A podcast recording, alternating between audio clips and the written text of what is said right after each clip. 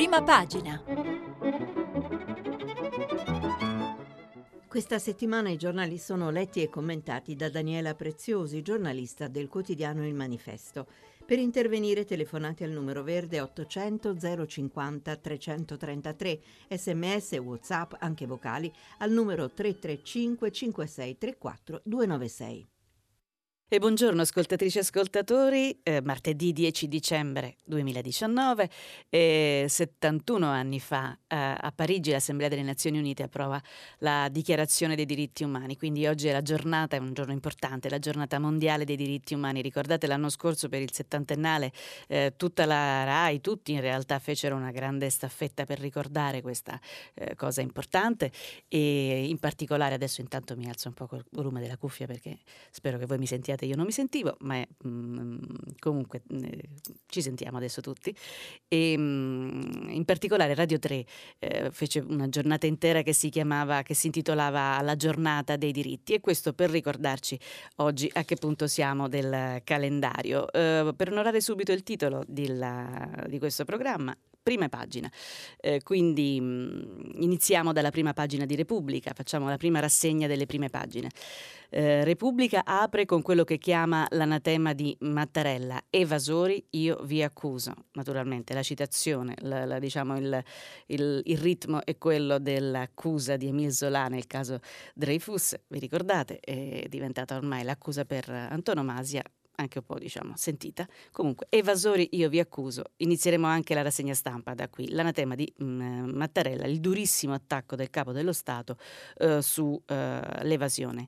La chiama una cosa indecente. Il Corriere della Sera apre invece sul governo, c'è un'intervista a Conte dice governo serve il rilancio. La Stampa apre il maxi piano verde dell'Unione Europea, 35 miliardi per industrie sostenibili, e poi anche un colloquio insomma con Gentiloni che parla del patto di stabilità. Domani a Bruxelles Ursula von der Leyen, la presidente della Commissione, presenterà appunto il Green New Deal europeo. Ancora Avvenire, anche Avvenire apre sul Presidente della Repubblica, sulle parole del Presidente della Repubblica: indecenti evasioni, anche questo è un bel titolo. Il richiamo di Mattarella: chi non paga le tasse sfrutta gli altri, è un nodo culturale. E però dice anche nella seconda riga dell'occhiello, stiamo parlando appunto di Avvenire, caos sulla manovra, mutano ancora le imposte. Fico è presidente della Camera, protesta per i tempi stretti. Apre anche il Sole 24 Ore sull'Europa, riforme su antitrust e patto di stabilità, via al cantiere Europa. Il Giornale apre con un'apertura sua, ma è divertente, dice, si chiama così, soldi ai compagni. Lo sapete, c'ha questo sempre, con questa cosa un po' da Don Camillo e Peppone il Giornale. Soldi ai compagni, follia, 400.000 euro per celebrare il PC, maxi finanziamento di Stato per festeggiare i 100 anni dalla nascita del Partito Comunista. E bufera. La bufera io non l'ho vista sugli altri giornali, comunque poi è un caso divertente, c'è un emendamento divertente, insomma. A me diverte perché mi sembra abbastanza lunare pensare che non si debba festeggiare i 100 anni dalla nascita di un partito che ha fondato, un partito dell'arco costituzionale, lo direi altrettanto per i repubblicani, per la Democrazia Cristiana, perché nel 21 saranno i 100 anni della nascita del Partito Comunista Italiano, che nel frattempo è morto. Comunque il Parlamento dovrebbe stanziare dei soldi per ricordarne, per i ricordi, le commemorazioni, e il Giornale urla allo scandalo. Libero, immigrati esentasse, sparito il balzello sui pagamenti degli stranieri, anche questo è un'altra apertura tutta sua. Poi ricorderemo, faremo anche oggi la rubrica Feltri, perché anche oggi Vittorio Feltri, il direttore, ha una delle sue domande, diciamo, interessanti, mettiamola così. Osservatore Romano, l'Osservatore Romano oggi è un giornale che vale per 2 giorni, per cui vale anche per il weekend scorso, e anche l'Osservatore Romano apre sulla corruzione, ma questa volta dice per contrastare il cancro della corruzione, ma questa volta non sono le parole del Presidente della Repubblica, ma del Capo dello Stato Vaticano, che però è il Papa, il nuovo appello del Pontefice sulla corruzione. Abbiamo detto più o meno Buongiorno a tutti, ricordiamo che il Riformista apre sulle intercettazioni, intercettate e pubblicate senza limiti, la Repubblica a 5 stelle, il Dubbio apre sulla riforma civile, sono due giornali che si occupano particolarmente di populismo giudiziario, contro il populismo giudiziario e giustizia mediatica.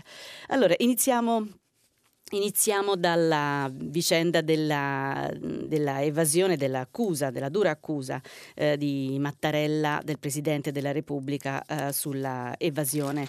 Si trattava di un incontro con gli studenti, il Presidente della Repubblica ne fa molti, i Presidenti della Repubblica in generale fanno bene a incontrare spesso scolaresche, ma Mattarella è particolarmente attento ai giovani. Traggo la notizia dalla pagina 2 di Repubblica per semplicità, il pezzo lo firma Valentina Conte, vi leggo solamente l'attacco perché, come vi ho detto anche ieri, sono per un invito alla lettura più che una sostituzione. Quindi adesso vi leggo un po' di giornali e spero che voi abbiate voglia di andare, se non ci siete già andati, in edicola a prenderli. In edicola meglio, perché sono cartacei, ma poi esistono anche i supporti online. Allora, dicevo, Valentina Conte firma questo pezzo che inizia così.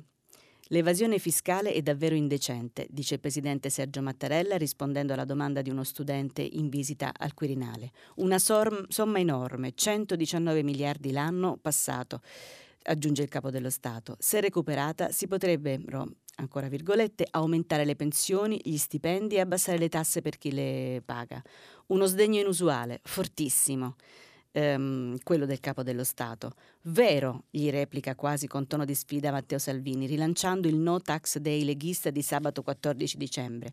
Ma è anche indecente, qui ancora continua Salvini, che lo Stato debba rimborsare 50 miliardi di euro alle imprese e alle famiglie, e altrettanto indecente una tassazione che supera il 50% del frutto del lavoro degli italiani. E così è l'occasione appunto per fare un po' di polemica, del resto siamo nel corso di una manovra che si fa a tempi stretti, quasi senza che il Parlamento riesca a intervenire, è una cosa abbastanza brutta, ne parleremo tra poco. E l'appello dell'IVA in Italia, continua a leggere il pezzo di Valentina Conte, mancano 37 miliardi solo appunto di IVA e 32 miliardi di IRPEF dovuta da autonomi e imprenditori individuali. Quel popolo delle partite IVA con una propensione del 70% a nascondere il gettito e che strizza l'occhio al leghismo fiscale. È ora di finirla, sembra dire Mattarella. È un problema grave, insiste ancora con i ragazzi il Presidente, perché significa ignorare che si vive insieme e che la convivenza significa contribuire tutti insieme, come dice la Costituzione, secondo le proprie possibilità, alla vita comune. Chi evade cerca invece di sottrarsi a questo dovere, di sfruttare le tasse che pagano gli altri per i servizi di cui si avvale. C'è chi contribuisce con onestà allo sforzo comune e c'è chi sfrutta quanto gli altri fanno. E questa è una cosa di particolare gravità. Ed ecco qua quindi l'appello di Mattarella contro l'evasione indecente, questo l'aggettivo che ha usato il Presidente. Passo sul Corriere, perché sul Corriere invece c'è un'intervista al Presidente del Consiglio. L'intervista la firma Monica Guerzoni e fa parte di uno sfoglio di molte pagine che parlano della situazione politica di queste ore in Parlamento e nei palazzi, a Palazzo Chigi. Il titolo è interessante, lo vedo anche dall'ultima ora del televideo in questo momento, perché il presidente Giuseppe Conte dice: non starò appeso, ci vuole un rilancio, ecco la mia agenda per il 2023, cioè per il 2023. La parola che rimbalza nelle prime pagine dei giornali oggi è la parola verifica. Allora, Monica Guerzoni lo intervista. Giuseppe Conte, scrive, sta per festeggiare i primi 100 giorni del governo giallorosso e, al di là delle baruffe tra i partiti, ostenta soddisfazione. Abbiamo vinto lo sprint dei 100 metri, ora parte la maratona delle riforme strutturali per cambiare davvero il paese. Sul tavolo di Palazzo Chigi ci sono gli appuntamenti del cronoprogramma per i prossimi 3 anni, che il Premier chiama Agenda 2023. Il mese di gennaio lo dedicherà al confronto sulle riforme da fare, ma non porterà i ministri in conclave, come, scusate parentesi mia, come precedentemente la stessa giornalista, lo stesso Corriere aveva anticipato. Evidentemente o ci ha ripensato il Presidente o non era vero. secondo me ci ha ripensato il Presidente. Ancora appunto il Presidente parla: mai parlato di ritiri spirituali, voi ragionate con i vecchi schemi, io invece sono fresco.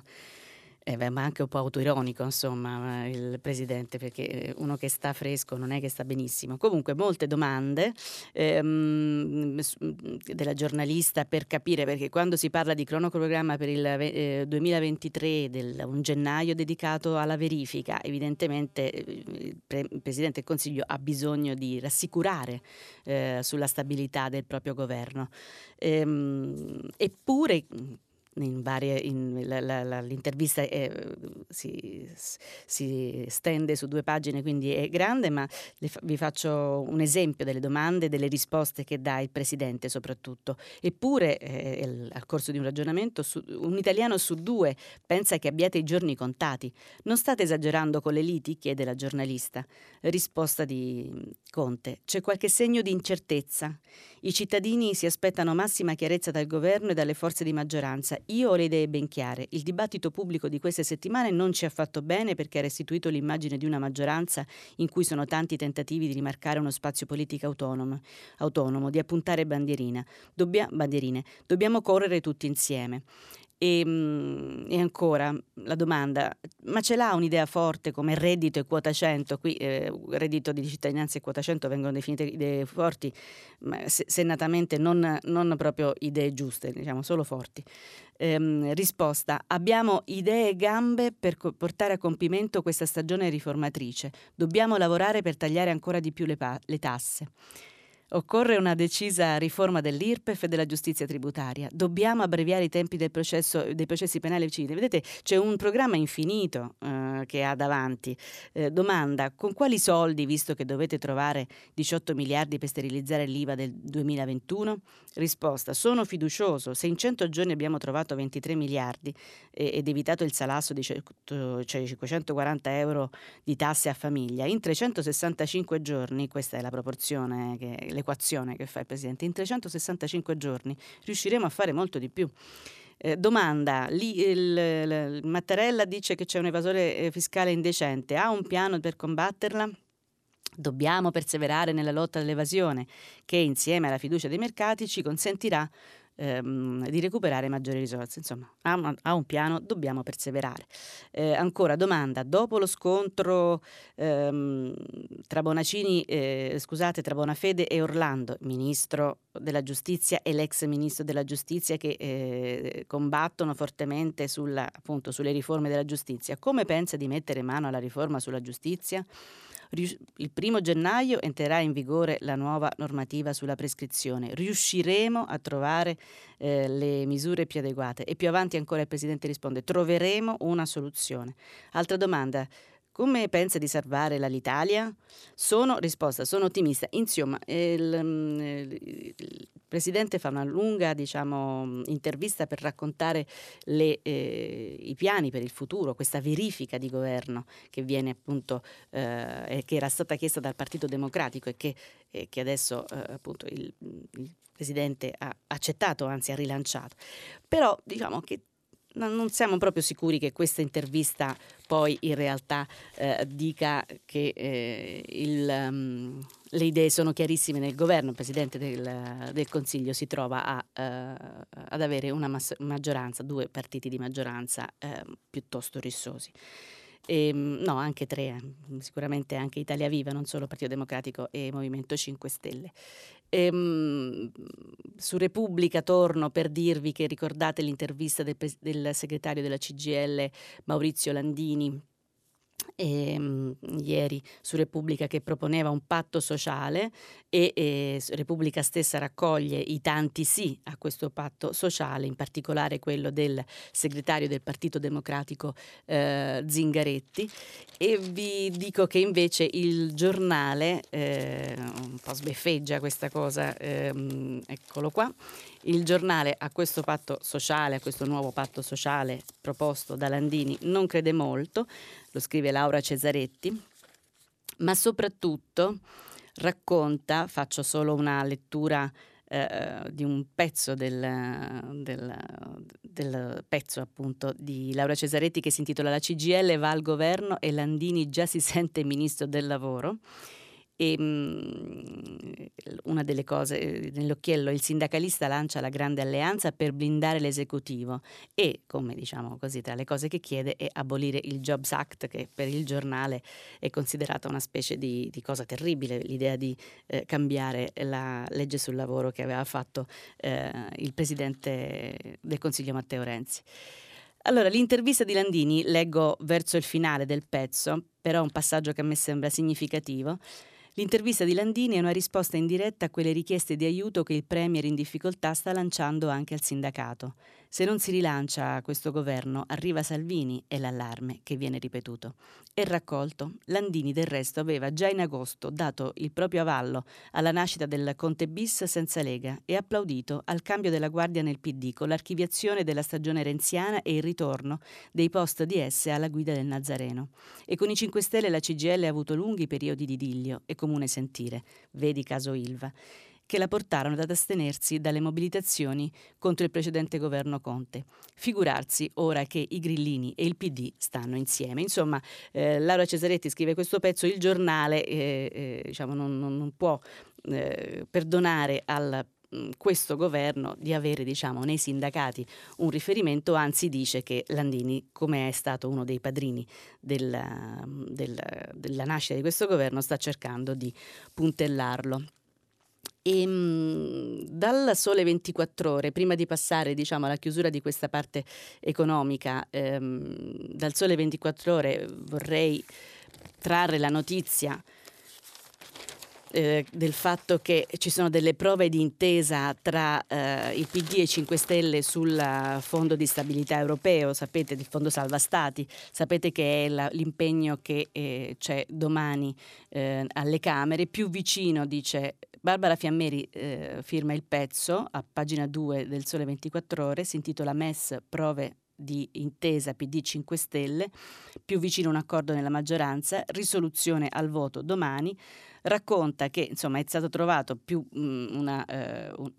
togliendo parole che aggiungendo in un lungo documento, insomma una lunga mozione, e si sta trovando un accordo, e tuttavia anche il Sole 24 Ore non può diciamo non segnalare che il pacchetto diciamo, che è stato trovato, che sarà diciamo, votato, mettiamo così, dentro la mozione, la risoluzione, e che è finalizzato a stemperare la tensione ancora alta in casa 5 Stelle, scrive Barbara Fiammeri, dove però i fautori del no non sembrano voler arretrare. Gianluigi Paragone, da sempre molto critico verso l'intesa di governo con il PD, bolla come ridicola la bozza di risoluzione circolata ieri, mentre altri senatori oltranzisti come Elio Lannutti e Michele Giarrusso per ora preferiscono evitare di pronunciarsi. Un silenzio che pesa, visto i numeri risicati che la maggioranza ha a Palazzo Madama. Lo seguiremo domani e dopodomani questo voto. Vi ricordo appunto Gianluigi Paragone, Elio Lannutti e Michele Giarrusso sono 3 senatori dei 5 Stelle, tutti famosi perché Paragone non ha votato il governo ed è contrarissimo al governo, all'ultimo governo. Elio Lannutti si è reso famoso perché ex capo di un'associazione dei consumatori, si è reso famoso per aver ritwittato e avallato una cosa inguardabile sui Savi di Sion, un falso storico della destra di tutti i tempi. E antisemita e infine Michele Giarrusso, lo ricordate, quello che faceva il segno della ghigliottina quando si parlava del Partito Democratico e dei genitori di Renzi in particolare. Questi qua, a questi personaggi sono un po' appesa il voto del Senato di domani. Allora, finiamo diciamo questa parte economica con alcuni commenti. Ce n'è uno di Claudio Tito in prima su Repubblica, il cui titolo già racconta un po' la linea, la lettura del giornale su questo governo. La maggioranza senza bussola, si stigmatizza giustamente in particolare il fatto che la manovra economica, il testo della manovra sostanzialmente non potrà essere emendato, non potrà praticamente essere discusso dalle aule. C'è sul Corriere della Sera ve lo segnalo, è molto lungo, quindi difficilmente sintetizzabile, non voglio sbagliare sintesi, un editoriale del professore Ernesto Galli della Loggia che si intitola Il declino del paese moderato. Leggerò invece l'editoriale, a sua volta il commento, anzi è un commento perché sta a pagina 31, di Stefano Folli. E si intitola La scommessa di gennaio, e appunto per chiudere un po' la vicenda della verifica di cui abbiamo parlato. Leggo Folli. Come è normale per chi non ha altri appigli, il Presidente del Consiglio si aggrappa alla verifica della maggioranza nella speranza legittima di guadagnare tempo. L'espressione purtroppo per lui rimanda ai tipici scenari pre-crisi conosciuti in passato. Quando c'è da verificarla vuol dire quasi sempre che la coalizione si sta sfaldando. Del resto, persino chi ha proposto questo passaggio, in primo luogo Goffredo Bettini, esponente del PD di sicura sensibilità politica, non nasconde lo scetticismo. Come dire, tentiamo quest'ultima carta prima di rassegnarci alla fine. Intanto occorre che il governo conduca in porto la legge di bilancio, il che accadrà attraverso l'ingessatura del maxiemendamento, un metodo certo non nuovo e senz'altro spregiudicato che annichilisce il Parlamento. Quel Parlamento peraltro già sforbiciato un po' a casaccio, al di fuori di ogni coerenza riformatrice. Già domani tuttavia si delinea l'insidia del voto sul fondo salva stati, il MES. Soprattutto al Senato i numeri sono esigui, qualcuno teme insufficienti. In realtà il testo della risoluzione dovrebbe passare per il rotto della cuffia, ad arrivare ai primi... per il rotto della cuffia, ciò che da un lato aiuterebbe Conte ad arrivare ai primi di gennaio, quando comincerà un'altra delicata partita politica. Dall'altro lato, una settimana di polemiche intorno al nuovo meccanismo europeo ha dimostrato a sufficienza quanto sia sfilacciato il tessuto connettivo di un'alleanza che non è d'accordo nemmeno su come stare nell'Unione. Consideriamo dunque ipotesi probabile che lo stato dei rapporti tra Zingaretti, Di Maio e Renzi sia esaminato non prima di gennaio. Non esiste alcuna ragionevole certezza che si trovi per incanto la coesione mancata finora.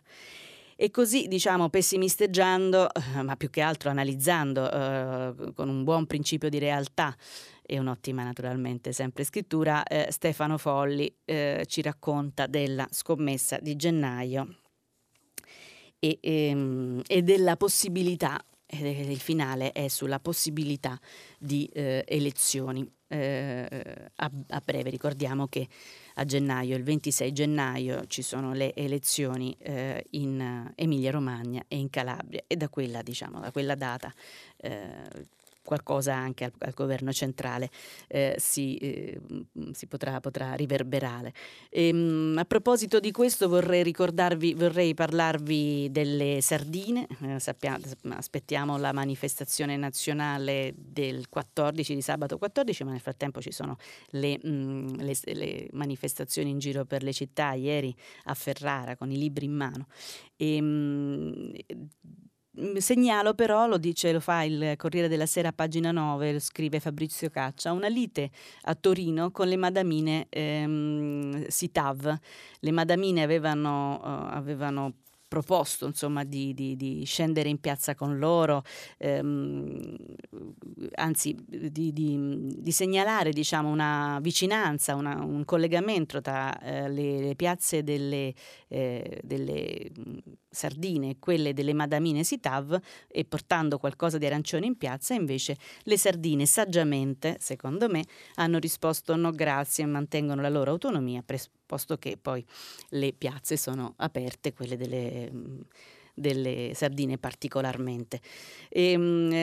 Approfitto di questa pagina, che è sempre la pagina 9 del Corriere della Sera, per segnalare un'intervista a Bonaccini. Mi pare ci sia un'intervista anche su Repubblica, sì, anche su Repubblica, però questa del Corriere della Sera ci fa sapere che anche Raul Casadei, qui è l'intervista proprio a Raul Casadei, il quale insomma aveva qualche simpatia leghista, dice di averla ancora, ma comunque racconta che voterà per Bonaccini. Bonaccini si sta portando a uno i suoi voti, dell'Emilia Romagna dalla sua parte, con una grandissima capacità, del resto insomma una regione ben gestita gli viene più facile, quando si lavora bene viene più facile prendere i voti. Passiamo ancora, adesso facciamo un po' di notizie che sono interessanti, mi sembrano anche centrali. Allora, dalla prima del Corriere, Fabrizio Dragosei firma il pezzo sullo scandalo doping, Russia esclusa dalle Olimpiadi per 4 anni. Vi leggo una sintesi di questo avvenimento abbastanza incredibile. L'Agenzia Mondiale Antidoping ha deciso di escludere la Russia dalle Olimpiadi per 4 anni. La comunicazione è arrivata dal comitato esecutivo riunito a Losanna. Mosca, dunque, non potrà essere rappresentata alle prossime Olimpiadi di Tokyo 2020 e ai Giochi invernali di Pechino 2022. La Russia, condannata per recidiva nel falsificare i dati dei controlli antidoping dei suoi atleti, potrà ora presentare appello al Tribunale di Arbitrato per lo Sport, che avrà l'ultima parola. Comunque la Russia non potrà né ospitare né candidarsi ad ospitare grandi eventi sportivi. Cosa grossa, molto grossa, che per esempio il Manifesto non convince. Il Manifesto perché? Perché adesso ve lo dirò, perché ve lo dice Alberto Negri. Forse non ve lo dico, sapete? No, ve lo dico. Alberto Negri, che pure insomma ammette che tutte queste vicende del doping non è che siano commendevoli, però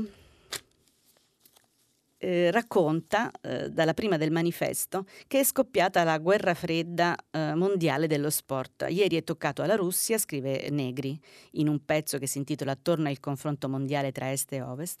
Ieri è toccato alla Russia, esclusa per il doping dalle Olimpiadi e dai mondiali di calcio. Domani potrebbe essere il turno della Cina o di chiunque altro. Per coincidenza, ma è solo davvero una coincidenza strana, proprio ieri a Parigi si teneva la riunione più volte rimandata del formato Normandia.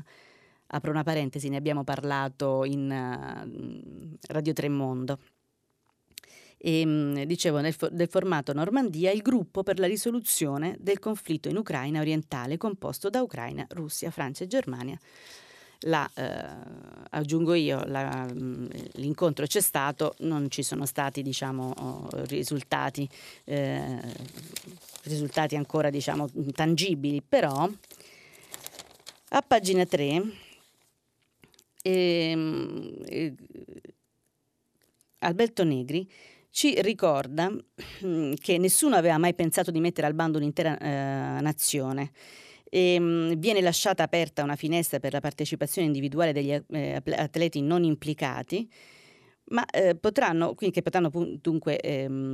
gareggiare senza bandiera russa. Ma è questa l'osservazione che volevo darvi. Si salva, scrive Negri, in parte soltanto il calcio, il più sacro e il più ricco degli sport. La Russia, bandita anche dall'organizzare eventi mondiali per 4 anni, potrà comunque ospitare il suo girone degli europei di calcio 2020 itineranti e la finale di Champions League nel 2021 a San Pietroburgo. Il calcio nostrano non si tocca, perché a doparlo, più che le sostanze proibite, ci pensano i soldi. Volevo segnalarle, perché gli sport sono tutti uguali, ma evidentemente il calcio è più uguale degli altri. Allora, ancora qualche notizia. Prendo la storia dell'intervista a Bashar al-Assad dal Corriere della Sera. C'è un'intervista, sapete, forse l'avete ieri, qualche ascoltatore ce lo segnalava, un'intervista fatta dall'amministratore delegato di Raicom, Monica Maggioni, una giornalista anche della Rai, al Bashar al-Assad. Allora, vi leggo la breve che c'è sul Corriere della Sera. Si può vedere su Rai Play, il portale multimediale della TV pubblica, l'intervista al presidente siriano Bashar al-Assad, realizzata dalla D di Raicom, Monica Maggioni. L'intervista, che in Siria è stata invece trasmessa dalle TV anche su satellite. L'incontro si è svolto il 26 novembre novembre e l'intervista è rimasta fino a ieri nel cassetto. Nel darne notizia, assieme ai contenuti del colloquio, l'agenzia di Stato siriana Sana ha scritto che la trasmissione da parte di Rai News 24 era attesa per il 2 dicembre, ma non è stata messa in onda dalla TV italiana per ragioni incomprensibili. I giornali ci tornano un poco sopra. Forse se vi interesserà, nella seconda parte ne discuteremo. Io penso che, per quel che vale, che un'intervista a Bashar al-Assad era interessante anche nelle reti. Comunque si potrà vedere su Rai Play, che ha tutto, a tutti gli effetti appunto una rete. Adesso facciamo la nostra stazione Finlandia, perché oggi c'è una notizia sulla prima di tutti i giornali ed è le donne al potere in Europa. La prendo intanto da Repubblica, perché in Finlandia la Finlandia ha, se avrà la voce di fiducia, ma non c'è motivo di non credere che lo avrà presto, una premier di 34 anni, si chiama Sanna Marin ed è la più giovane capo di governo del mondo. Da leader da Bruxelles a Francoforte ci sono leader donne, ma l'Italia resta un'eccezione. Prendo per comodità queste 2-3 belle pagine della Repubblica, che appunto parla di effetto Sanna, la premier finlandese con due mamme, perché lei è figlia di una famiglia arcobaleno. Ci sono queste due pagine di Repubblica, che sono pagina 6 e pagina 7, che fanno un elenco inclemente di tutte le donne che ci sono al comando delle istituzioni europee, ma anche dei vari stati dell'Europa. Allora c'è la prima ministra della Danimarca, la presidente dell'Estonia, la prima ministra della Norvegia, quella del Belgio, quella dell'Islanda, quella della Croazia, quella della Serbia, della Slovacchia, della Germania, naturalmente Angela Merkel, la presidente della Banca Centrale Europea che è Christine Lagarde, e naturalmente la presidente della Commissione Ursula von der Leyen. E invece nell'altra pagina c'è Gad Lerner che dice: l'Italia invece no. Gender gap sul lavoro e in politica, il potere femminile è solo uno slogan. L'Europa è femmina, scrive Gad Lerner, l'Italia è maschio. Una grossolana semplificazione? No, un dato di fatto imbarazzante che ci qualifica come il paese con la classe politica più retrograda dell'Unione. Il quintetto delle leader di partito, nonché ministre finniche che guidano un dicastero, peraltro a maggioranza femminile, solo dalle nostre parti può apparire eccentrico. Svegliamoci, altrove, in giro per l'Europa, la storia dell'emancipazione delle donne ha già compiuto il suo corso naturale. In Scandinavia, certo, ma mica solo lassù, ormai pure negli uffici del potere di Bruxelles e Francoforte. Non sarà anche il troppo rosa che li popola a suscitare la diffidenza dei sovranisti macho di casa nostra, cultori dell'uomo forte? E prosegue più avanti Lerner. Ieri il segretario del Partito Democratico Nicola Zingaretti ha salutato la nomina di Sanna Marin, twittando che è una bellissima notizia per l'Europa. Vero? Peccato che l'organigramma del suo PD risulti attualmente monocromatico dal punto di vista della parità di genere. Sono infatti maschi il vicesegretario Andrea Orlando, i capigruppo dei parlamentari Graziano Del Rio e Andrea Marcucci, mentre risulta vacante la carica di presidente del partito detenuta fino allo scorso settembre da Paolo Gentiloni. A completare il quadro è uomo anche il democratico italiano eletto alla presidenza del Parlamento europeo, David Sassoli. E con questo, diciamo, Gad Lerner sa probabilmente che a quella carica aspirano alcune donne e probabilmente sarà una donna a ricoprirla. Vedremo come andrà, ma insomma si parla di un'ex ministra che dovrà andare a ricoprire quella carica da presidente, dell'ex ministra Pinotti, però vedremo. E ancora Repubblica, tutti i giornali raccontano un po' questa vicenda, in particolare ancora Repubblica intervista Giorgia Meloni che dice: che fatica a essere accettata come leader dai sovranisti. Questo è il titolo. In realtà nello svolgersi dell'intervista attacca più, diciamo, ritiene di aver avuto accuse sessiste o comunque un atteggiamento sessista più degli avversari della sinistra piuttosto che dai suoi compagni di viaggio di destra. E ancora sotto una bella intervista anche a Emma Bonino, è un colloquio di Giovanna Casadio con Emma Bonino, dice: siamo rimaste indietro e le quote rosa non ci salveranno.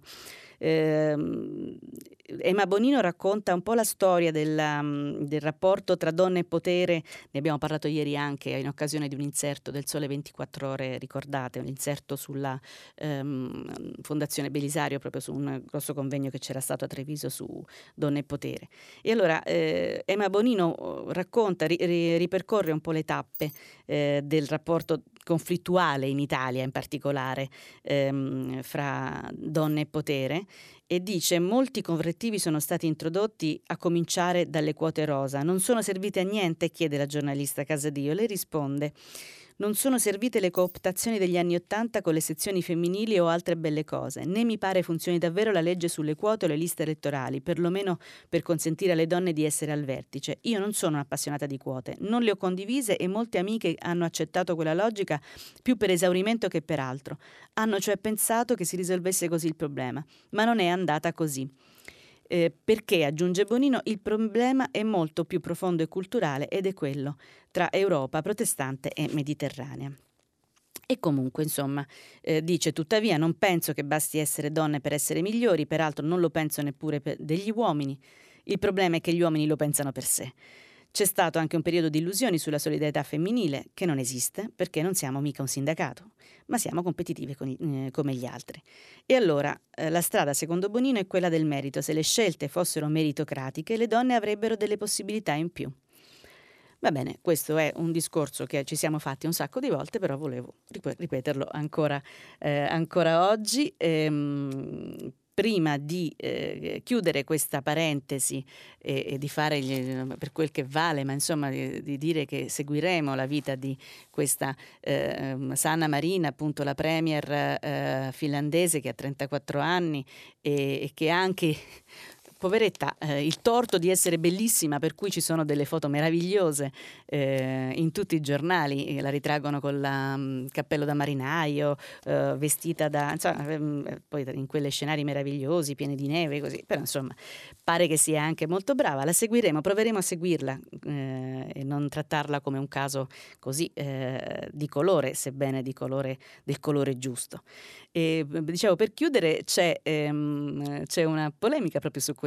Vi dicevo che c'era un'intervista di Stefano Bonaccini, candidato presidente del partito del centrosinistra in Emilia Romagna, anche appunto un'intervista anche su Repubblica, e l'intervista è condotta da una donna, Silvia Bignami, e l'ultima domanda è proprio sul sessismo. Borgonzoni, che è la candidata leghista avversaria di Bonaccini, Borgonzoni chiede alla giornalista però l'accusa di sessismo perché lei dice che è muta rispetto a Salvini. E Bonaccini risponde: mai attaccato personalmente Lucia. Il fatto che Salvini sia sul territorio più di lei è una scelta loro. Non so se sia sessismo, ma non dipende da me. Divertente questa vicenda. Quella è muta, lui ritiene che sia muta e invece Borgonzoni prova a buttarla sul sessismo. Allora facciamo l'ultima parte a ricordare, ieri abbiamo parlato a lungo di Piero Terracina, scampato da Auschwitz, morto 2 giorni fa. Ne abbiamo parlato anche a tutta la città ieri, dopo la nostra trasmissione, che si è interrogata appunto sui meccanismi della memoria e della giustizia. Ieri i funerali a Roma, a Portico d'Ottavia prima e poi al cimitero del Verano. Vi segnalo che è stato deciso, il ministro Franceschini dei beni culturali, chiedo scusa, ha deciso insieme al sindaco di Milano che l'Italia avrà un museo nazionale della Resistenza, sarà a Milano.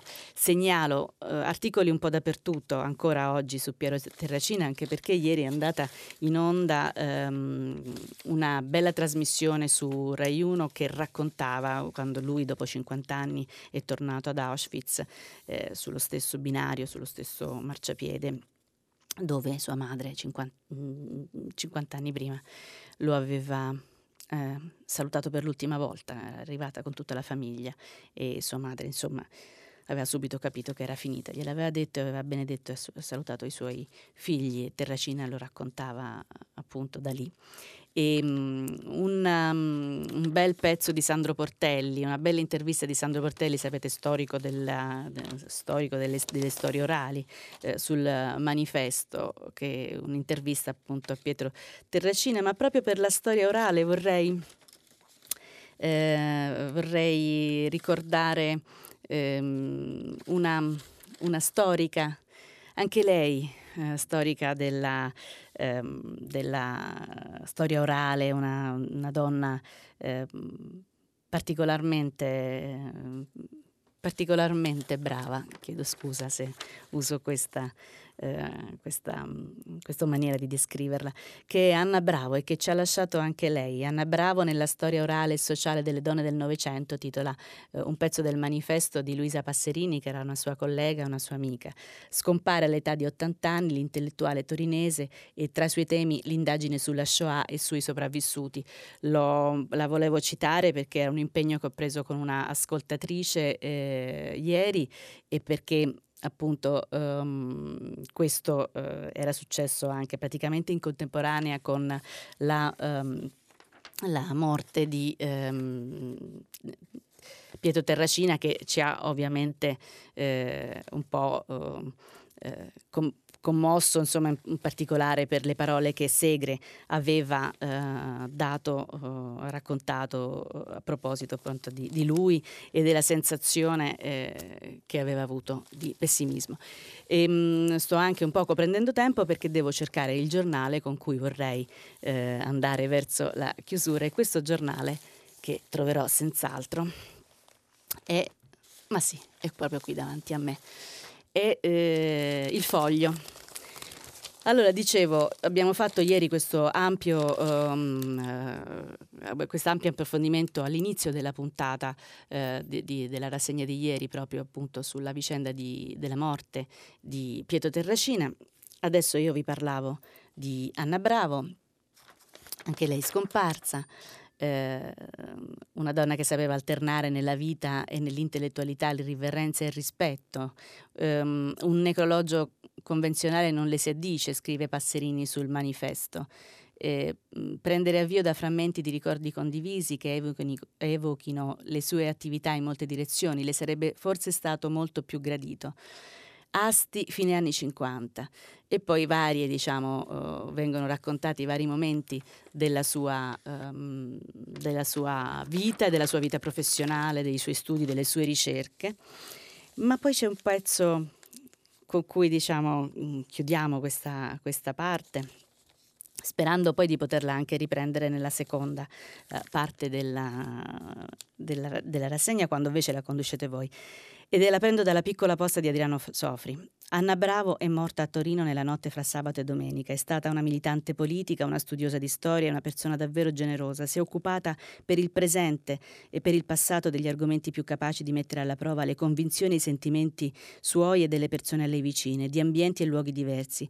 Ha saputo contraddire loro e contraddirsi, e sempre conservare un'intelligenza affettuosa degli altri, senza attenuare la critica e il dissenso. Si era occupata della guerra, del nazismo e del fascismo, della resistenza armata e di quella disarmata, equivocamente detta passiva, e dalla parte delle donne in ciascuna di queste circostanze. Del 68 e della sua continuazione, della freschezza e delle ricadute, dell'attrazione per la violenza, del liderismo e del virilismo. Ha sempre raccontato quanto tempo e anche quanto dispiacere le fosse costato superare i pregiudizi o le fedeltà che erano stati suoi, e questo rendeva più limpidi i risultati delle sue ricerche, più profonda e disarmata la reazione di chi ne veniva messo in discussione, i vecchi partigiani nella cui amicizia e ammirazione era cresciuta, i militanti coetanei dei quali aveva condiviso l'impegno. In rete si trovano da ieri brani di sue interviste bellissime, per esempio sulle storie del sangue risparmiato. Scrive Bravo: tra gli storici c'è un'implicita accettazione dell'idea che siano la violenza e la guerra che fanno la storia. In realtà, come diceva Gandhi, se fosse stata egemone la guerra, noi non saremmo vivi. Quindi la domanda vera, anche da una prospettiva storiografica, è chi abbia risparmiato il sangue nelle grandi vicende storiche e come abbia fatto. E con questo, diciamo, con questa questione molto seria, Anna Bravo è morta e a noi quasi quasi non resta che piangere. Comunque noi ci risentiamo tra poco, dopo un po' di pubblicità, per la seconda parte. Daniela Preziosi, giornalista del quotidiano Il Manifesto, ha terminato la lettura dei giornali di oggi. Per intervenire chiamate il numero verde 800 050 333, sms e WhatsApp, anche vocali, al numero 335 5634 296. Si apre adesso il filo diretto di Prima Pagina. Per intervenire e porre domande a Daniela Preziosi, giornalista del quotidiano Il Manifesto, chiamate il numero verde 800 050 333. SMS, WhatsApp, anche vocali, al numero 335 5634 296. La trasmissione si può ascoltare, riascoltare, scaricare in podcast sul sito di Radio 3 e sull'applicazione Rai Play Radio.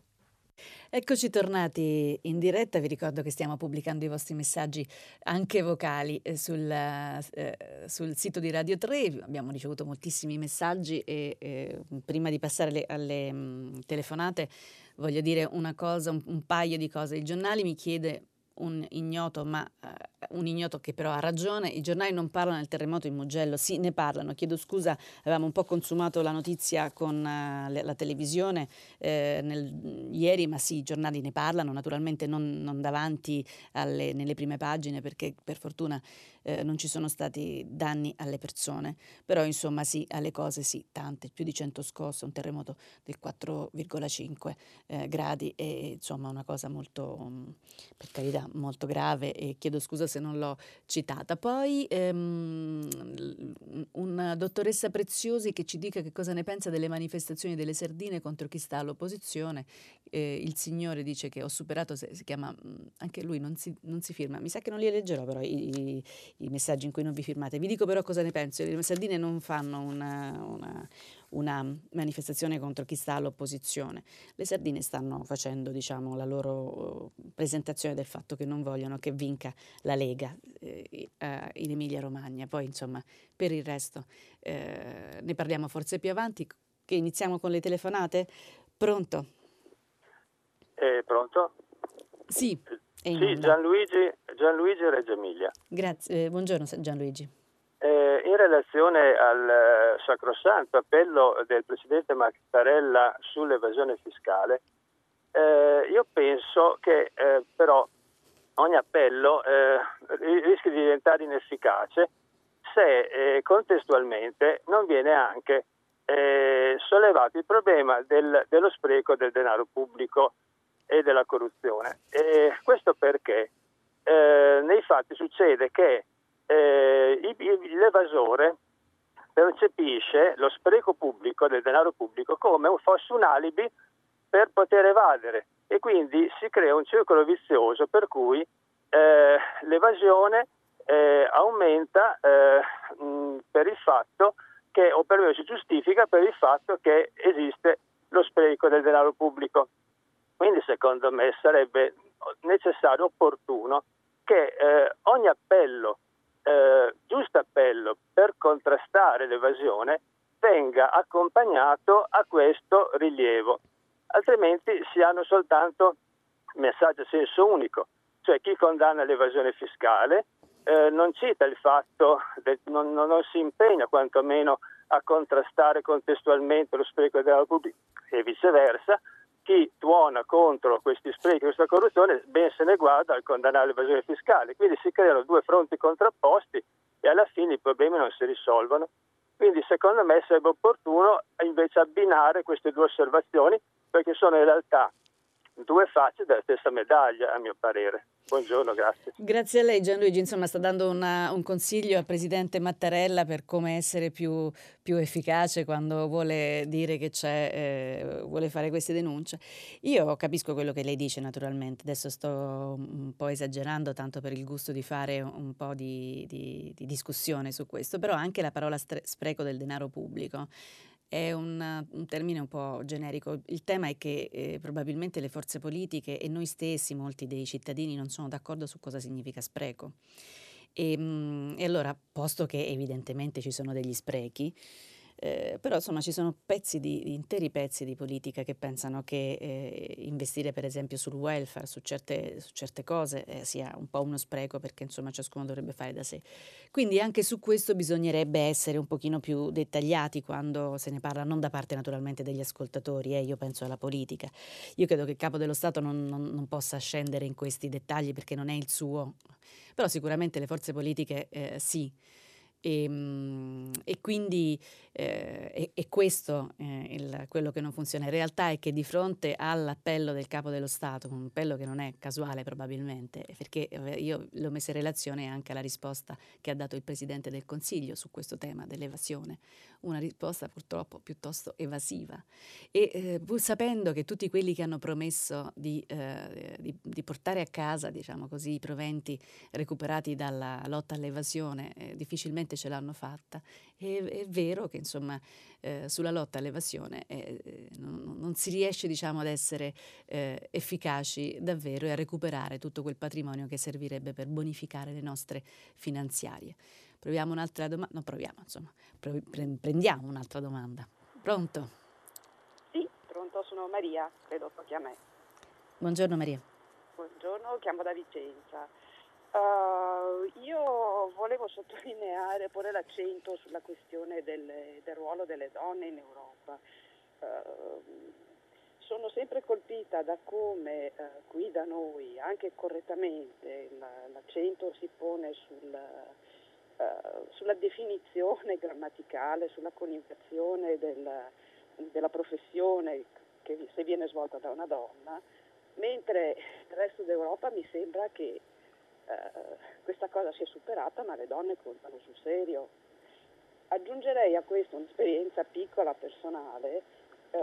Io sono nata nel 64 e ricordo che alla fine degli anni 70, quindi ero alle medie, mia madre arrivò a casa da un viaggio che aveva fatto in Svezia con un plico di opuscoli tradotti in inglese sulla condizione femminile nella società e nel mondo del lavoro. Parliamo degli anni 70. Qui da noi ancora l'accento viene posto sul fatto che una donna sia un avvocato piuttosto che un'avvocata. Però cosa conta la donna nella società? E che cosa significa questo fatto che siamo ancora alla fase della definizione della professione piuttosto che ad un reale inserimento nel mondo del lavoro, della famiglia, in tutti i ruoli.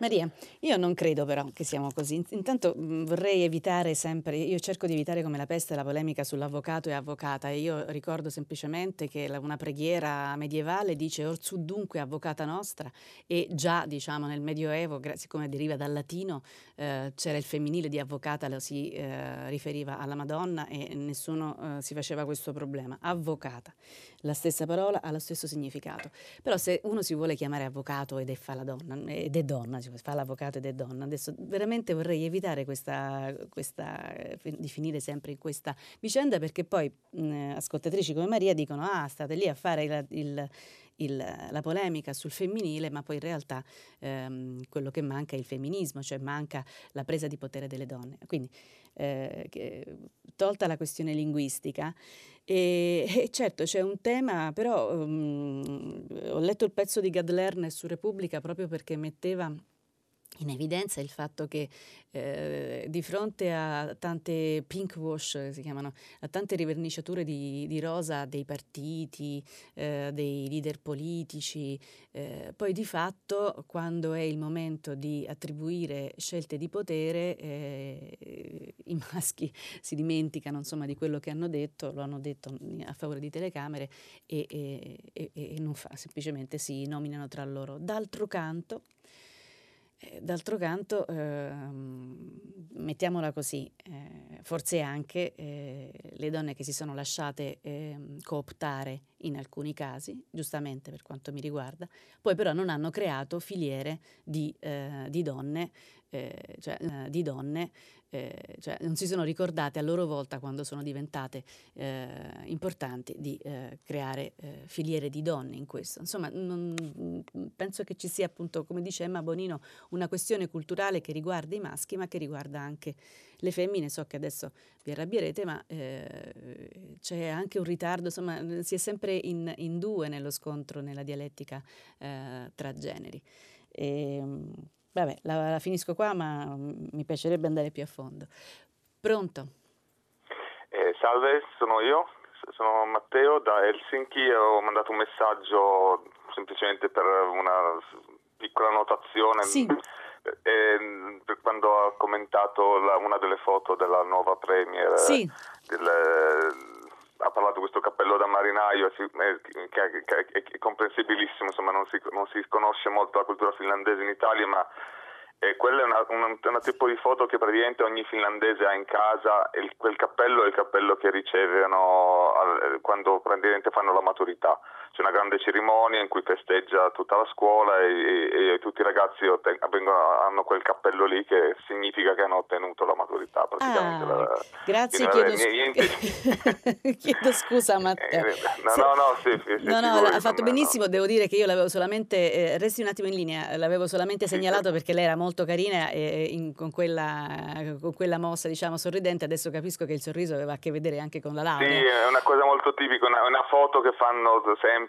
Sì. In tutte le case finlandesi c'è la foto della Matteo, persona con le... Già che ci chiama da lì, adesso io le chiedo, perché abbiamo un messaggio di Pietro che dice: la Finlandia ha un tasso di omicidi di donne più che doppio dell'Italia. Secondo lei c'è, sì, una relazione fra, diciamo, la forza delle donne in Finlandia e invece questi omicidi?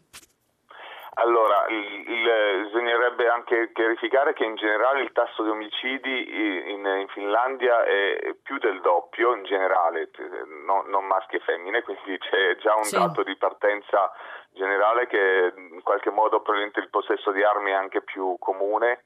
E poi non lo so giustificare. Quando ho scoperto questo dato io anch'io sono rimasto scioccato, vivendo qua in Finlandia ho detto oddio, dove sono finito? Ma devo dire che chiaramente culturalmente la cultura patriarcale è radicatissima anche qua, non è che siano chissà che anche questi paesi scandinavi, però sono, diciamo, che mettono in atto più misure per contrastarla. Questo è quello che posso dire da esperienza diretta. Quindi si sforzano di contrastare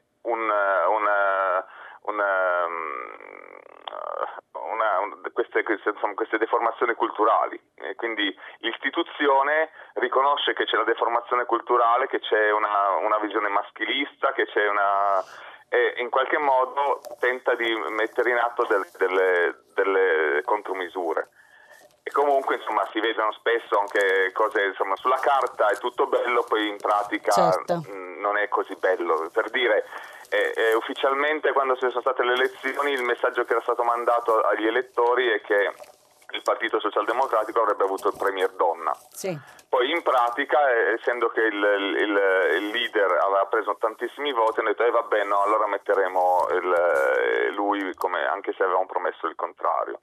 E poi alla fine adesso il risultato di questa crisi di governo è stato che in realtà questa persona, nonostante la giovanissima età, non è stata comunque una decisione unanime, è stato nel partito penso che sia passata per 2 voti la sua candidatura, sì, perché infatti, comunque è ritenuta probabilmente da molti troppo giovane per prendersi questa responsabilità. Bene, io... Però, insomma, io la ringrazio molto Matteo, grazie di avermi corretto e grazie di aversi raccontato, insomma, di quel cappello. E voglio anche dire che ho detto Antonia Pellegrini mi critica giustamente perché ho detto poverina e bella, ma è chiaramente una cosa, era un'autoironia, era una cosa ironica, beata lei che è così bella. Un'altra telefonata, pronto? Buongiorno, mi chiamo Andrea e telefono da Bologna. Io ho il telefono perché ieri ho sentito che avrebbe citato una notizia secondo la quale la Lega si preparerebbe a fondare la Lega per Salvini Premier, e trasformare la Lega, come la conosciamo adesso, in una bad company. Allora, Andrea, aspetti, sì? Faccio meglio la citazione, l'aveva scritto Il Fatto, cioè aveva fatto sostanzialmente la... No, solo per contestualizzare quello che lei sta dicendo, di cui sta parlando, mi fa piacere, perché oggi poi per una dimenticanza non ho per niente citato Il Fatto Quotidiano, quindi mi fa piacere che lei torni su questo argomento, che aveva scritto in esclusiva sostanzialmente Il Fatto Quotidiano. Prego, Andrea. Bene, allora io sono molto ignorante, però la reminiscenza dell'inglese scolastico mi fa pensare che bad stia per cattivo. E allora vorrei sapere per quale motivo la Lega che abbiamo conosciuto fino adesso sarebbe una cattiva società e quali sono le implicazioni che prevedono appunto che diventi una società ritenuta appunto bad company. Tutto qua. Ah, quindi la domanda, diciamo, è da girare ai giornalisti del Fatto che avevano scritto quel pezzo, ma io posso rispondere avendolo letto ieri, però. Loro intendevano dire che c'è un cambio anche, diciamo, statutario, perché dentro il vecchio partito resteranno i debiti, ricordate, dei 49 miliardi da restituire allo Stato, 49 milioni, chiedo scusa, e invece il nuovo partito cambierà nome e si alleggerirà rispetto a questo peso di debiti. Credo che lei ce l'avesse con questo, la sua domanda aveva a che vedere con questa ragione, spero di averla capita bene. Un'altra telefonata? Pronto?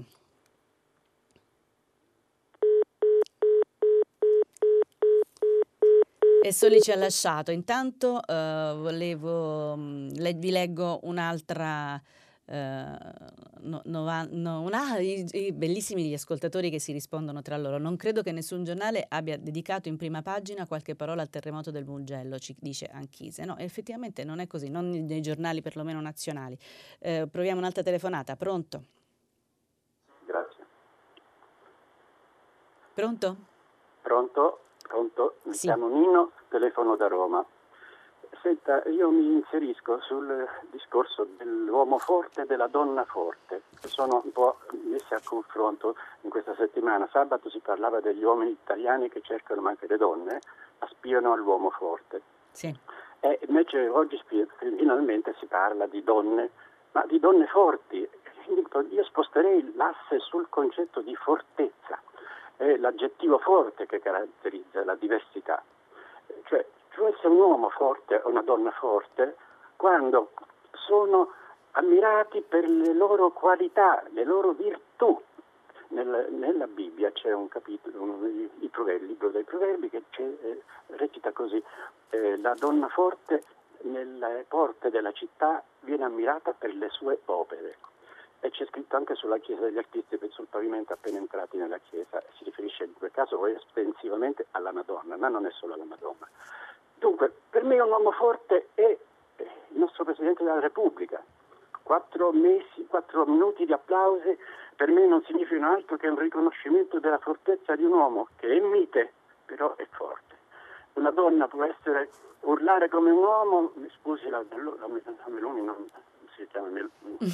L'ha detto, mi è scappata. Può imitare un uomo. L'aspettavo al varco. Ma non significa forte quello. La forza di Salvini non mi sembra senso di fortezza. È un concetto di fortezza che ha prodotto danni nell'umanità. Tutti gli uomini forti hanno trovato uomini ancora più forti che li hanno fatti fuori. Nino. 186 paesi del mondo potrebbero dire avere un uomo forte. Cosa succederebbe? Come lo si dichiara per Trump, per Salvini, per Putin, eccetera. Gli uomini forti nella storia ci hanno già dimostrato cosa sono capaci di fare. A me serve la donna forte, ma in questo senso, con questo concetto di fortezza come virtù presenti, visibili, percepibili. Quindi che sia donna o uomo è secondario per me. Ci vuole l'uomo o la donna forte nel senso della fortezza dell'animo, dello spirito, la comprensione, l'accoglienza, la tolleranza. Sono quelli i valori della fortezza, secondo me. Chiedo il suo parere. Grazie Nino. E cosa posso dirle? Naturalmente l'idea della forza è un'idea che non è univoca, può essere forza, diciamo, la capacità di essere accogliente, intelligente, di capire gli altri, ma in realtà secondo me invece lo studio del Censis non parlava di questo genere di forza. Quando parlava dell'uomo forte, secondo me parlava proprio dell'uomo forte, del maschio forte, comunque parlava di una forma di governo con, diciamo, qualche piglio decisionale in più e non invece della forza come lei l'aveva descritta. E, sul fatto che il concetto dell'uomo forte è decisamente maschile, ma è certo che anche Thatcher fu una premier dal punto di vista della forza, come la descrive, fortissima, come la descrive il Censis, fu fortissima. Thatcher fu come un uomo forte, lei dice, fu una donna molto forte in effetti. A me quel tipo di forza, come a lei, Nino, non è che non piace, penso che sia alla fine non risolva i problemi, lo raccontano tutti gli avvitamenti autoritari che ci sono stati in giro per la storia. Pronto? Sì, pronto, buongiorno. Buongiorno. Sono Fabrizio da Torino, vorrei intervenire sul MES, sul trattato europeo che è in discussione in questi giorni. Sabato ho partecipato all'Assemblea Unitaria delle Sinistre di Opposizione che si è tenuta a Roma, che è stata promossa da varie forze comuniste, tra cui il Partito Comunista Italiano. La posizione unanime che è uscita da questa assemblea è una totale contrarietà all'approvazione del MES, per argomentazioni totalmente diverse da quelle della Lega o dei 5 Stelle, in particolare studiando il meccanismo per i paesi come l'Italia, che hanno un debito pubblico molto alto, al 120% del PIL e non al 60% che è uno dei parametri di Maastricht. Attingere in futuro a questo fondo europeo vorrebbe dire operare dei pesanti tagli alla spesa sociale degli italiani, quindi vuol dire andare ulteriormente a tagliare sanità, scuola, pensioni, diritti del lavoro.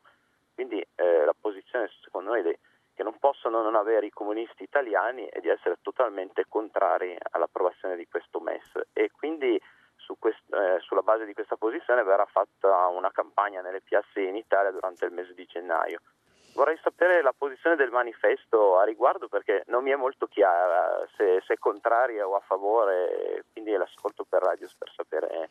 Grazie Fabrizio. Intanto saprà che il manifesto credo che sia l'unico giornale sull'orbe terracqueo che ha dato notizia sia del vostro incontro a Roma, appunto dell'incontro delle sinistre d'opposizione, sia delle posizioni che voi porterete avanti nella campagna che poi sfocerà a gennaio in una serie di campagne, 3 se non sbaglio. Quella pagina ovviamente l'ho occupata io perché mi occupo di centrosinistra. Non so se le dico cosa pensa il manifesto. Il manifesto ha espresso il manifesto è un collettivo che pensa tante cose con tante teste. Ha espresso molti editoriali, molto critici nei confronti del MES. Abbiamo dato notizia delle vostre, delle posizioni di chi è più critico e di chi è meno critico, però non penso che questa rubrica, questa rassegna stampa possa raccontare le cose del manifesto che si leggono sul manifesto. Mi ha fatto piacere però che lei citasse questa cosa. Io, per cercare di essere più pluralista possibile, ieri ho letto un pezzo, insomma un attacco di una intervista a un economista di una sinistra che si può, diciamo, ricondurre a quella di cui lei ci parlava, Fabrizio, e che appunto era molto critico da sinistra, come succede a Stefano Fassina, come succede insomma a un pezzo della sinistra parlamentare e non. Manifesto, diciamo, come avete visto nelle scorse settimane, ha espresso molte critiche nei confronti del MES, ma sicuramente non è un giornale che propugna l'uscita dall'euro e neanche l'uscita dall'Europa. Pronto? Buongiorno. Buongiorno, sono Maria Luisa. Buongiorno Maria Luisa. Telefono da Casale, Monferrato. Tanto lo saluto e faccio i migliori auguri di buone feste. Grazie. E volevo dire che al di là delle considerazioni sulla forza o meno delle donne e degli uomini politici del nostro tempo, devo però sottolineare che dal punto di vista politico sono state molto incisive 2 donne, una è la Thatcher e l'altra la Merkel dei nostri tempi. Quindi non condivido nulla della loro politica, ma riconosco che sono state politiche direi significative, importanti, delle donne, non invece degli uomini. È vero Maria Luisa, senz'altro.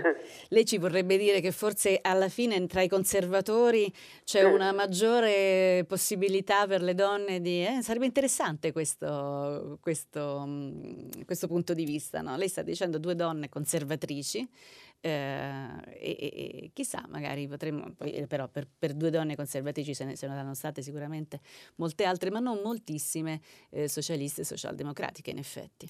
E sì, secondo me è un tema interessante, ci sono anche molti messaggi in questo senso. Adesso ve ne seleziono qualcuno, però prima un'altra telefonata. Pronto?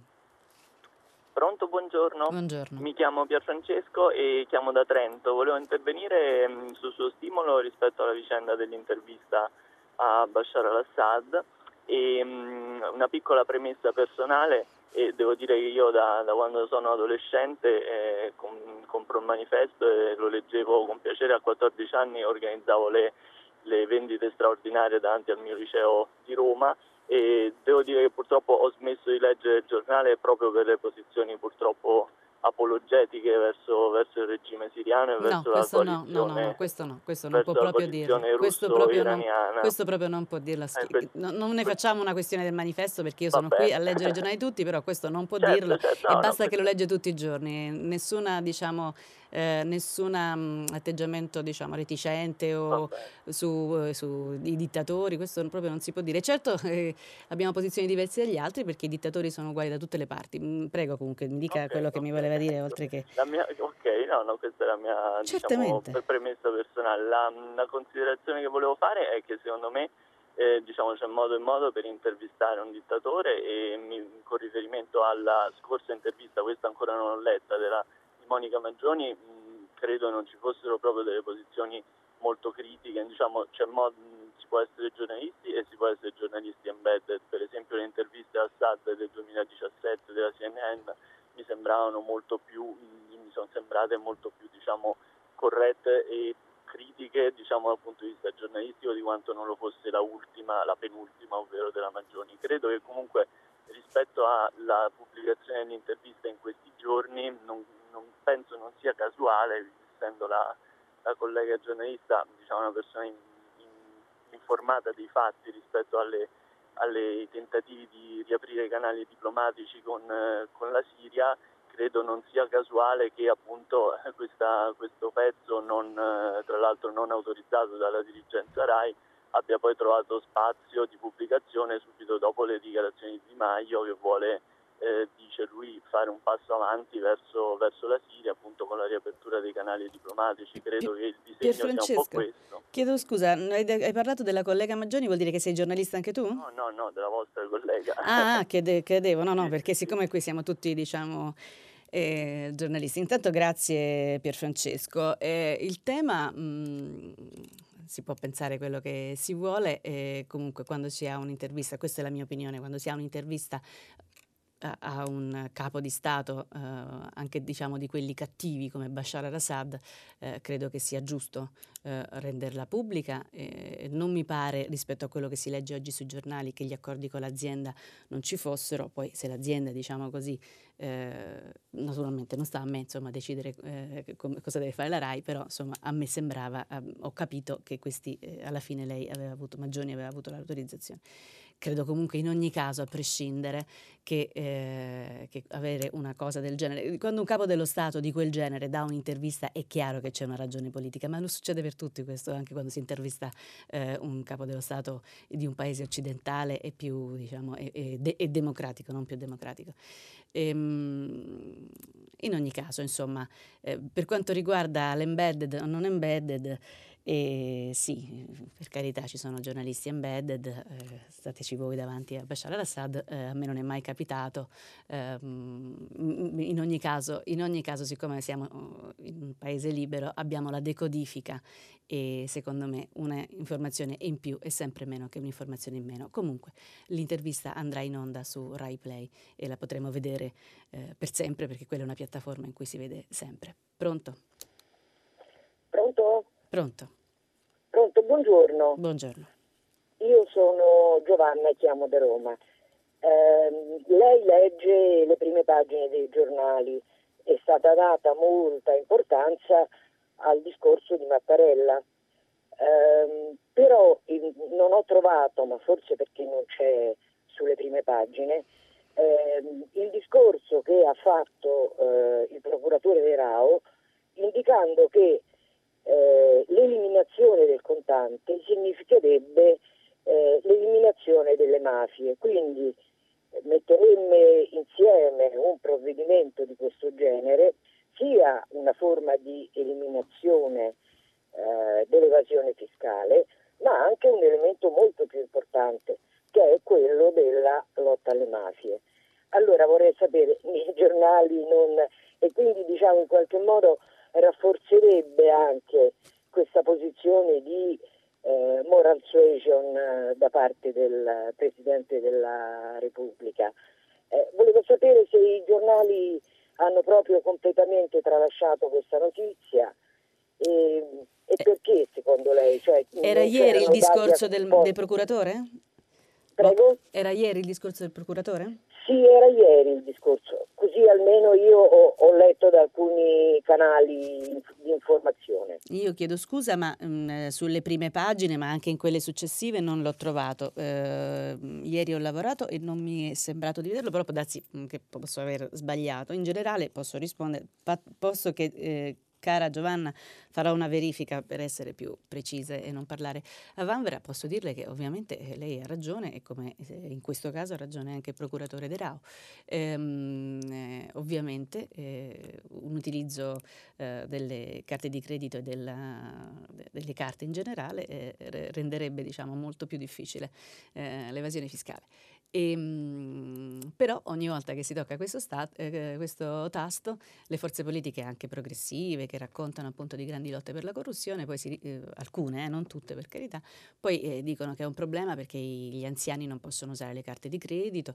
Tra l'altro la proposta che era fatta all'inizio in questa finanziaria adesso arriva molto molto molto attenuata, era semplicemente un incentivo a chi usava le carte, non era una penalizzazione a chi non le usava, quindi si poteva tranquillamente continuare, diciamo, a usare il contante chi lo usa. È chiaro che dove il denaro è tracciabile è più difficile che si possa imboscare, ed è questa la ragione vera per cui la svolta sulle carte non si riesce a fare veramente.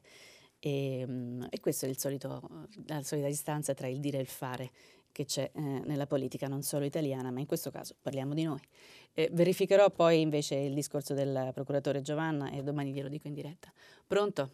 Pronto, buongiorno, sono Laura da Trieste e vorrei rifarmi all'intervista di Landini di ieri riportata sulla Repubblica e soffermarmi su una espressione che mi sembra estremamente significativa, perché non sento parlare nessun politico, nessun sindacalista di questo, cioè che bisogna guidare la transizione verso un nuovo modello di sviluppo.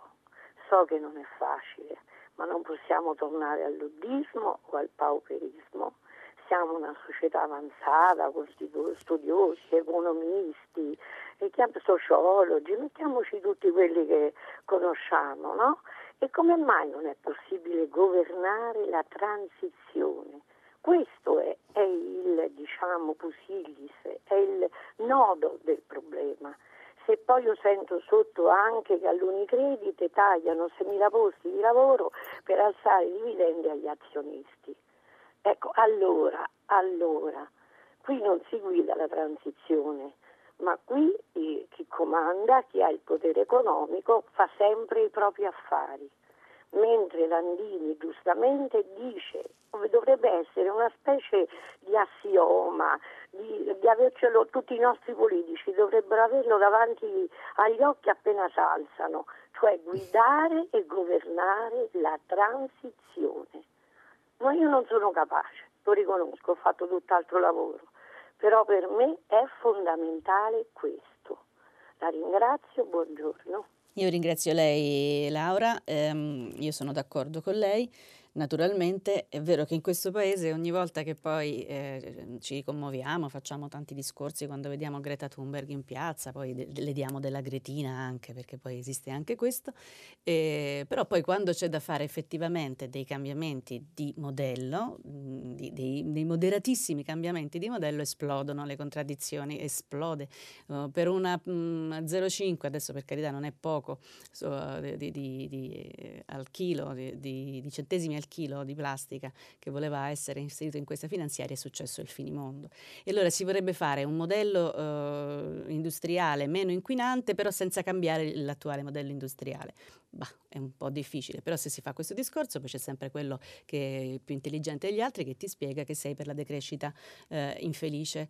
E io per esempio non sono per niente per la decrescita infelice, ma la decrescita infelice è quella che stiamo vivendo in questo momento. Allora bisogna cambiare modello, perché altrimenti questo pianeta non si salva, e non si salvano neanche i posti di lavoro, perché il vecchio modello sta espellendo manodopera ovunque, quello che diceva, il discorso che faceva Landini.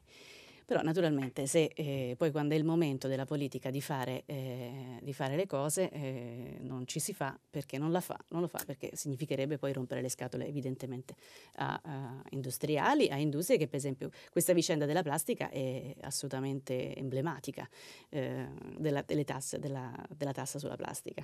Come si farà ad essere più ecologisti senza a un certo punto spiegare alle industrie che quando devono fare il loro business legittimo, devono orientarsi su altre materie, a materie non inquinanti. Stiamo in conclusione, facciamo un'ultima veloce, sì, volentieri, pronto? Pronto, buongiorno, sono Ester da Torino. Abbiamo un minuto, Ester. Sì, velocissima.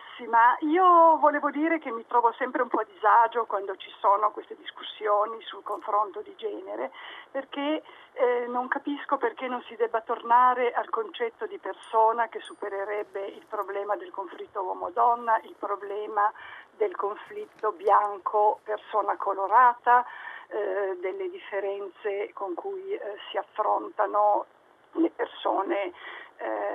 Va bene, ho capito il concetto. La persona contro. Se non torniamo al concetto di persona, superiamo tutto questo e avremo tantissimo rispetto. La ringrazio, la persona ha comunque una sua materialità che è fatta anche di colore della pelle, perché no, di genere senz'altro, di tante cose, insomma la materialità non va demonizzata. Comunque, per carità, la persona è un grande concetto cattolico e che ha informato in meglio tutti noi. Oggi finiamo qui, io ringrazio alla console Domenico Ganci, ci fermiamo, dopo il GR Edoardo Camurri conduce Pagina 3 e a seguire le novità musicali di Primo Movimento, e alle 10 Tutta la città ne parla, che come sempre approfondirà un tema posto da voi ascoltatori. Oggi siete stati naturalmente come sempre bravissimi, potete riascoltarci sul sito di Rai 3, noi ci risentiamo domani, io vi ringrazio molto della pazienza e buona giornata a tutti, risentirci a domani.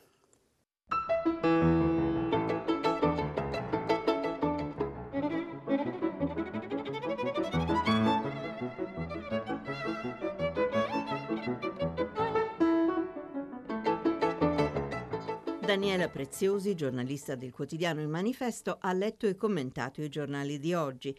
Prima Pagina è un programma a cura di Cristiana Castellotti, in redazione Maria Chiara Beranec, Natascia Cerqueti, Manuel De Lucia, Marco Pompi. Posta elettronica primapagina@rai.it.